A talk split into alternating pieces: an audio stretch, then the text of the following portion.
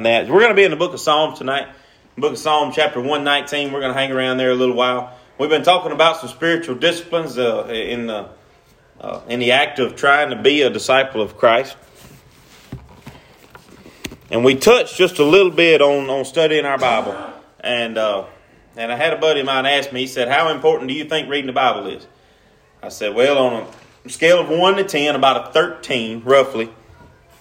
And I, I got to thinking about it. And he, said, Well, put it in the terms that somebody else can understand. Not everybody knows what is in the Bible, how important the Bible may be.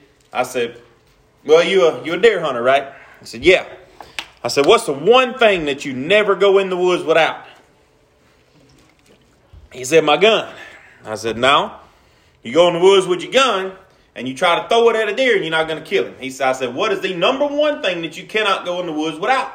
He said, Oh, bullets. Absolutely right. If you don't have your ammunition whenever you go hunting, you're not going to kill anything. Whenever you go to war, whenever you go to battle, whenever you go to fight, whenever you go to, to shoot for sport, if you don't have your ammunition, you can have as many guns as you want, and you're not going to be able to shoot. You're not going to be able to defend yourself. You're not going to be able to, to get anything. You, you, you're, out there pointless. And so, whenever I was talking to him about this, I compared ammunition to the Bible. He said, Well, what's the gun? I said, Your big mouth. And it's the truth. Because most of the time, that's where it comes from. It's either our mouth or our actions. Either can be the gun that shoots the ammunition that is the Word of God. But without the Word of God, essentially, we are completely and totally unarmed in a world that is fighting us tooth and nail for the souls of the ones that are lost and unsaved for future generations. And the Bible said, well, let's go ahead and read it. In the book of Psalm, chapter 119, we've already read it. Well, kind of recited it one time. We're going to read the whole verse in chapter in verse 105 in Psalm 119 verse 105 the Bible says thy word is a lamp unto my feet and a light unto my path. Heavenly father we thank you for the opportunity to gather again tonight. God we thank you for the songs that were sung. Thank you for the young people that are in the back God the way they participated in the service.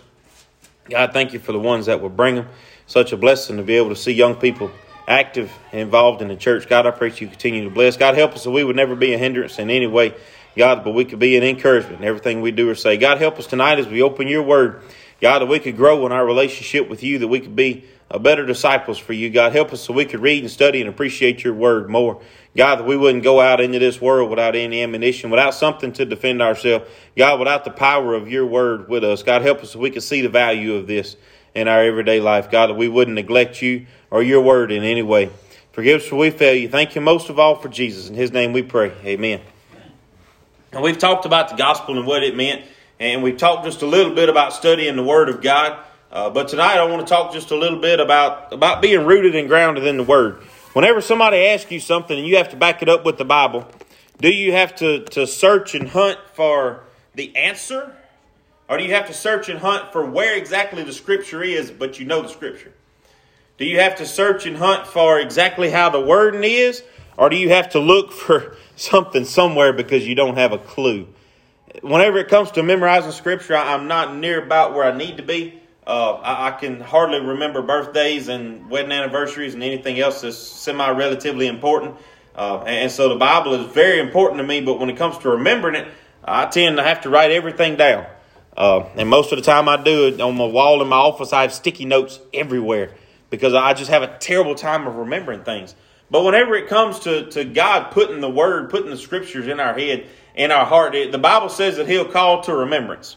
And the thing about calling to remembrance, if we've never read it before, we're not going to be able to remember. We're not going to recall that in any way. And so, whenever it comes to reading and studying God's Word, yes, the Holy Spirit will give us the words at the time that we need them. If we're disciples of Christ, He can. The, the Holy Spirit cannot give us words that we have never read. The Holy Spirit cannot reveal to us, uh, uh, reveal things to us if we don't read and study God's Word and if we don't do it faithfully. And so tonight we're going to talk a little bit about being rooted, being grounded, uh, being sustained by the words that are contained within this book. Uh, we're not going to turn to these scriptures and read them. I, I just jotted down some things that the Word of God is considered in the Bible, some things that it is often compared to. In John chapter 6, verse 51, the Word of God is compared to bread. And in Hebrews in chapter 5 to meat, to 1 Peter in chapter 2 to milk. And you tell me if those things right there can't sustain life. The Word of God can too. Amen. The bread, the meat, and the milk. In Psalm chapter 12 and in Psalm chapter 19 is compared to silver and gold, saying that is better than both silver and gold. And so we, we've already hit on two of the main things that our lives center around outside of God. One is eating. Most of the time, whenever we begin to plan, we plan ahead for food. I plan my vacations around where I want to eat. And then the second thing is money. The most important thing to most people in this life is money because of greed. And the Bible says that the Word of God is more valuable than silver and gold. And so we already see the importance of Word of God is valued above the things of this world. It is valued above even our own necessary food and drink. And Jeremiah, he compares it to a fire. Fire can be one of two things fire can be destructive, or fire can be creative. Always one of two. It can be destructive in the way that it can destroy someone's sinful life, in a way that it can destroy doubt, in a way that it can destroy the temptations of the devil. It can be creative in the way that it turns people around, it can bring them out of darkness and create a totally, in, well, the Bible says, a new creature. Totally and completely, and I know y'all are going to get upset at me for always harping on it, but we're going to talk about the demoniac. He changed that man's life forever. He created a new creature. In Psalm chapter 19, the Bible is compared to being as sweet as honey, something that is savory to the tongue, something that we should enjoy. And while sometimes the begats and begots are hard to get through, the Word of God is something that we should not sit down and read out of habit or out of mama said I had to or out of, well, I have nothing else to do. If we sit down and do it because of that, then we're doing it for the wrong reason. It's not going to do us quite as much good. It's not going to do. I'm not saying it won't do us any good, because reading the Bible does us good. Period. But it's not going to do it as much good as if we sat down to read it to enjoy it, because we should. Ephesians chapter six is compared to being living water, something that can sustain life. In James in chapter one it said that it can be a mirror so that we might see how we measure up in its reflection, in its words. And that's a scary thought in and of itself. But the Word of God can be a great many things. But the one thing that it is above all else is it is our instruction guide to this life. Without it, we're, we're just kind of wandering around like most people have been in 2020. It's just, just kind of just kind of there. And so whenever we get to talking about it, I, I found a quote while I was uh, kind of reading and studying in one of my reference books that George Gritter said, read it through, pray it in, live it out, and pass it on. I'm going to read that one more time. Read it through, pray it in, live it out, and pass it on. I'm a real big quotes guy. I really enjoy quotes, especially ones that get you to thinking. And that one really got me to thinking. The first step in that is to read it out. And I know January is coming and it's on its way here. And there's never been a better time to read your Bible all the way through than to start in January. No better time because that is a New Year's resolution that you have a bunch of people in church here that will help you hold to it. That is a New Year's resolution that your relationship in God will grow as you hold to it. That is a New Year's resolution that you may start because someone guilted you into it, because you thought you, you may have wanted to do it, and then you get to uh, you get to some of them begats and begots, and you start to lose your resolve. But then you remember exactly how much you enjoy reading Psalms, how much you enjoy reading about the promises of God, about the things that He brought the children of Israel through, about the creation that He spoke into existence, about the beauty that He gives us, about the love that He had whenever He sent His only begotten Son about the victory that we all get that we read about in Daniel and in Revelations, the back of the book. Even though we may start it for one reason, we finish it because we love it. And by reading through the Word of God, by studying the Word of God, we become armed. We become grounded. We have an answer. Peter said to always have an answer. We have an answer. And if we read and study, we have a better answer. You ever had that, that time somebody come up and ask you a question and, and you don't really know and you give them a half an answer and then in five minutes you think of the perfect thing to say and they're already gone. Happens to me all the time. The more we read and study, the more good answers we come up with. The better we're able to answer someone. I came up with, in, in, uh, in reading and studying, I came up with three steps that we can take whenever we begin to read and study our Bible a little bit more, a little bit deeper, a little bit harder. The first thing is to observe. Turn with me, if you would, to Psalm 119, verse 18. 119 verse 18 says, Open thou mine eyes that I might behold the wondrous things out of thy law. Whenever we read God's word as a lost person, a lost person can read God's word and his words on a page. A saved person can read God's words and it is the voice of God speaking to us. It is completely and totally different. It is something absolutely wonderful. We can be out of faith, out of fellowship with God and read the Bible, and it is a it is black words on a white page. But whenever we are in fellowship with God, whenever we are in a relationship with Him, whenever we desire to draw closer to Him, whenever we have a desire to read and study and to grow in the, in the grace and the knowledge of His Word, then He will open our eyes. Verse 18, Psalm 119 Open thou mine eyes. This represents a desire for God to open our eyes, to explore God's Word. My wife calls it diving down a rabbit hole. She found a couple this past week studying for Sunday school, and when I came out there, the, the big old antique concordance that my dad gave me, like this thick, I mean, old brown cover, just you can tell it, it's been been around a little while. It was sitting on the kitchen table. Two or three Bibles was laying out, a couple of notebooks where she had taken notes, and, and she said, I, I just jumped down this rabbit hole. I couldn't help it. She was exploring, she was diving down, and sometimes we have to do that to discover well, what else is in God's Word? We talked a little bit about the, about references. God's Word has some of the the most uh, well the most overall, but some of the most eloquent designs of references is absolutely crazy. How many scriptures coincide with each other? It's crazy because men could not have wrote a book like this. It took God for everything to make sense, for everything to coincide, for everything to just mesh together. It took God. And so, whenever we begin to observe God's word, He will open our eyes. Open thou mine eyes, that I may behold the wondrous things out of thy law.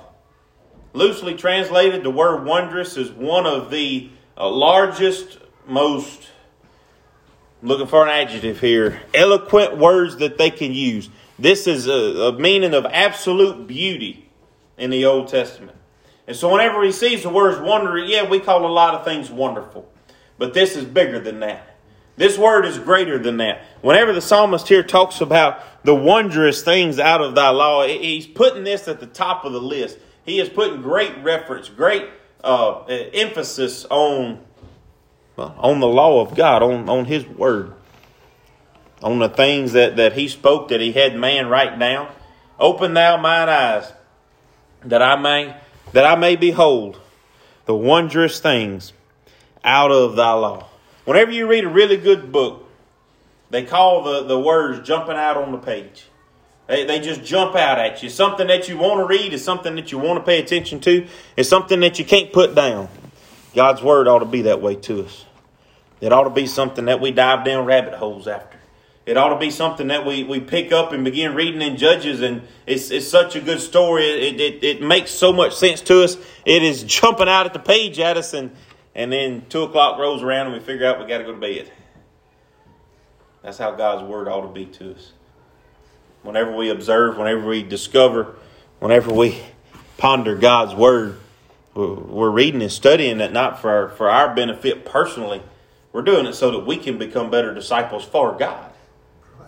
We're doing it so we can live a better life for God. Is we're doing it so we can do have a greater witness for God. The second step is over in Psalm 119, verse 27. It says, Make me to understand the way of thy precepts, so shall I talk of thy wondrous works. The second step that I find whenever I begin to read God's word and study is to try to understand, is to try to, uh, well, to get or to understand, to realize an interpretation from the Holy Spirit. The, the only way that God can, that God's words can be interpreted is by the Spirit that lives within us. That's the reason you, you read all these different interpretations and they're all different. That's because they all didn't come from the Spirit of God. They came from a man that was really, really greedy and wanted to make a little bit extra money. They came from a person that didn't like the way God's word was written and he wanted to leave out words and leave out the blood. We're not going to get off on that. It's, it, it, it's a pet peeve of mine, kind of aggravates me. But uh, that's a rabbit hole that I jumped down. But whenever we begin to, to, re- to, to look into God's word, it is not open for private interpretation. It is interpreted to us through the Holy Spirit. And that's the extent of it. But if we're not willing to listen, if we're not willing to pay attention, if we sit down and read our Bible and our phone is laying right here, and every couple of minutes we're looking up at it to make sure we hadn't got a tweet or a text message or a chat snap from somebody, then for some reason or another, we can't concentrate on God's Word and we wonder why the Holy Spirit isn't speaking to us. We wonder why we're just reading and reading. It's because we, we, we hadn't committed. We hadn't said, God, open my eyes. We hadn't got to the point that that we could truly say, Make me to understand. Make me to understand. That's going beyond asking, isn't it? That's going a little bit further. That's saying, that's saying, God, I'm here. I'm open. I'm willing. I'm available. You promised you would do it. God help. That's the extent of it. Make me to understand the way of thy precepts. The second part, is to so I shall talk of thy wondrous works.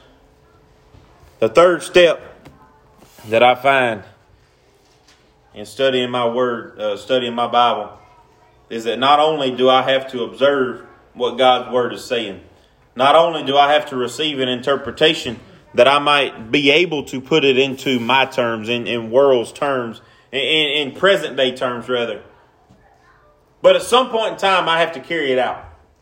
If I don't apply it, I've done absolutely nothing. Amen. If I don't apply this word to my everyday life, if I don't apply what I have found in here, if I don't apply its teachings, if I don't apply God's commands to my everyday life, what have I done? I have done exactly what the man that got the money and wrapped it in a napkin and put it in the ground did. I have buried it. Everything what I've been given, if I don't apply it to my life, if I don't share it with others, if I don't talk of thy wondrous works, I have buried it. And if I'm lucky enough to remember where I buried it, 10 years from now, it's possible that I could use it again if I go back and dig it up. But chances are we won't remember where we buried it. Speaking metaphorically, of course. If you don't use it, you lose it, right? That's what they say. It's what I learned about fractions. I had to relearn it last year when I started teaching it. Never used them. If you don't use the Word of God in your everyday life, if, if we don't apply it, if we don't practice, well, let's flip over to verse number 60. In Psalm 119. I spent a lot of time in Psalm 119 this, this week, if you couldn't uh, uh, realize that. In verse 60, it said, I made haste and delayed not to keep thy commandments. I made haste and delayed not to keep thy commandments. There are promises in this book, that we can just barely wrap our minds around. There are promises in this book that, that makes us grin and smile, but in addition to that, there are commandments. There are things that God asks from us, and those go far beyond thou shalt not kill. It goes back to the end of Matthew and the beginning of Acts. It goes back to Jesus' ministry whenever he said, I shall make thee fishers of men. Friend, he wasn't just talking to the disciples. Yes, he was speaking to them literally. But his words echoed through time to you and to me. He saved us so that we could become fishers of men. What do we use for bait? A lot of people don't like the song. I'm a fishing person. I like the song. Bill Gaither and the Gaither Vocal Band sings one. He said, I catch them and God cleans them. I bait the hook with the love of the kingdom. I've been called to be a fisher of men. I reel them in and God washes away their sin. It, it makes sense to me. We bait the hook with the gospel, with the love of the kingdom, with Jesus Christ, and we are to be fishers of men. We are the ones to, to go out and to work, and, and we're not supposed to always catch them. Anybody ever been fishing and caught a fish you ever cast? I was hoping somebody would raise their hand. I was going to get to go fishing with you. I can't do it. I've been unable to do it all of my life. I, I rarely go and catch anything at all, seem like. We're not supposed to go catching. We're supposed to go fishing. We're supposed to, we're supposed to throw the bait out. Well, we use the analogy all the time plant the seed. We're not guaranteed results. We're, we're not promised. We sing the song, Just One More Soul. If just one more soul will walk down the aisle, it'll be worth every trouble. It'll be worth every trial. The lifetime of labor is still worth it all if it rescues just one more soul.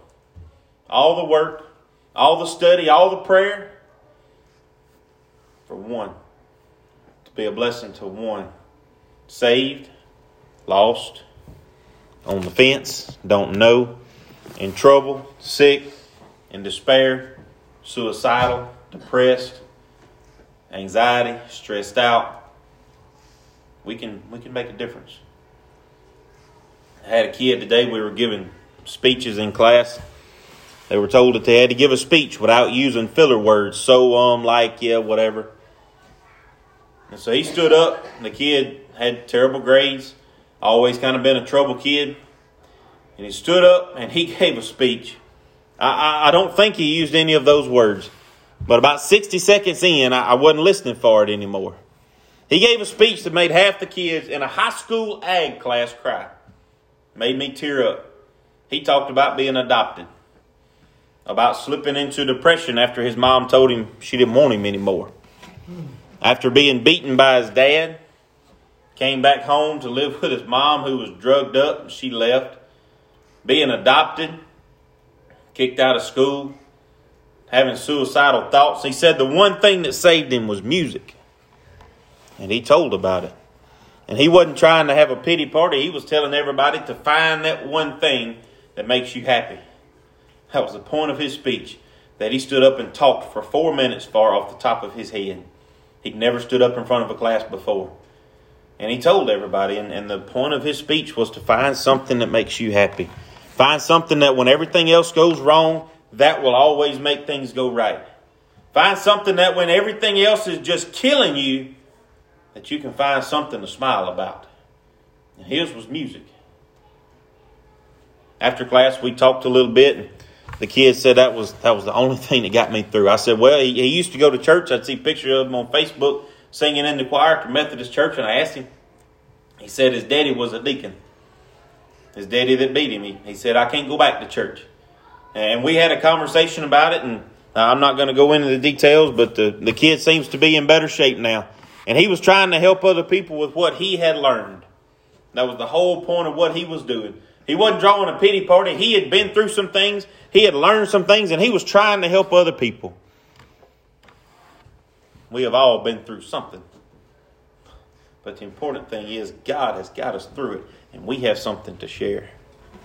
We have something to talk to other people about. We have something to stand up in front of a class and talk about. We have something to grab a coworker by the arm and talk about. We have something to share with our kids, to share with our family. Christmas time is coming around, and at Christmas we always, uh, kind of like Thanksgiving, we go around the room, especially at, at Papa's house. We would always go around the room and we'd have to say something we were thankful for. We say a, a, scripture that we have memorized, some sort of uh, something to do with the Bible.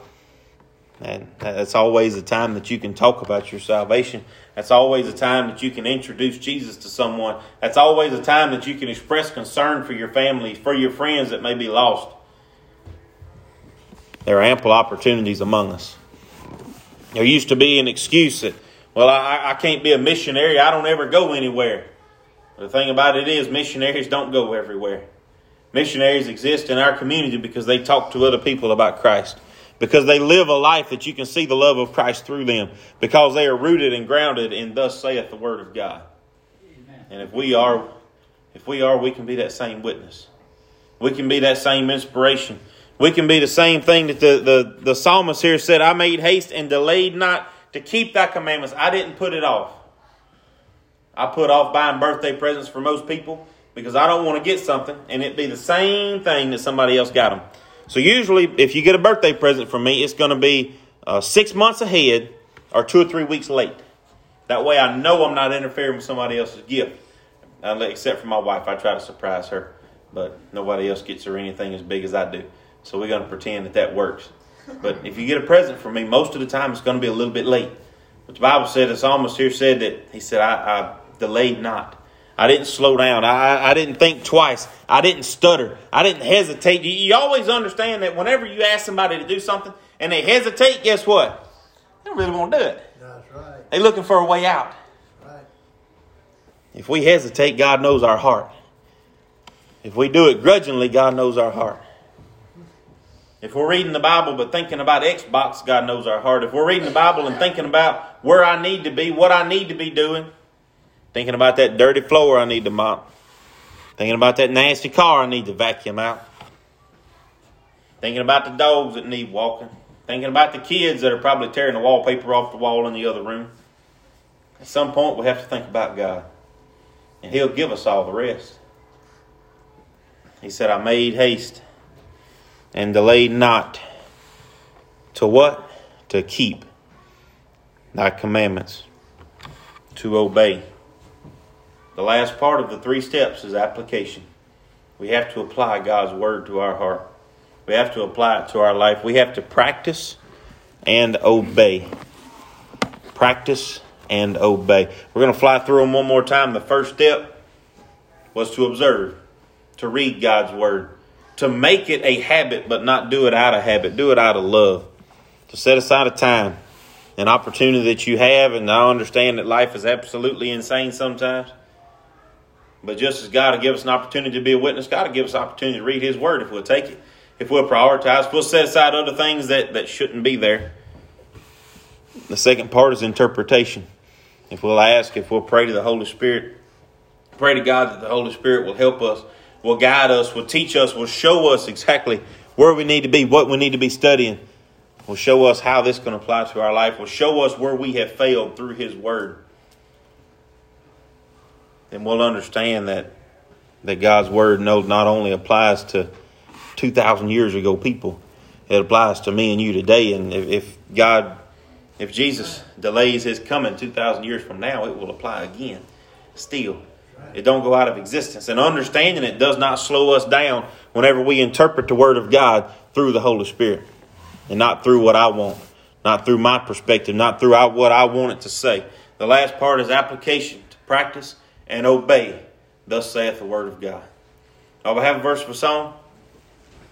I ask for a verse of invitation if anyone would have anything on their heart.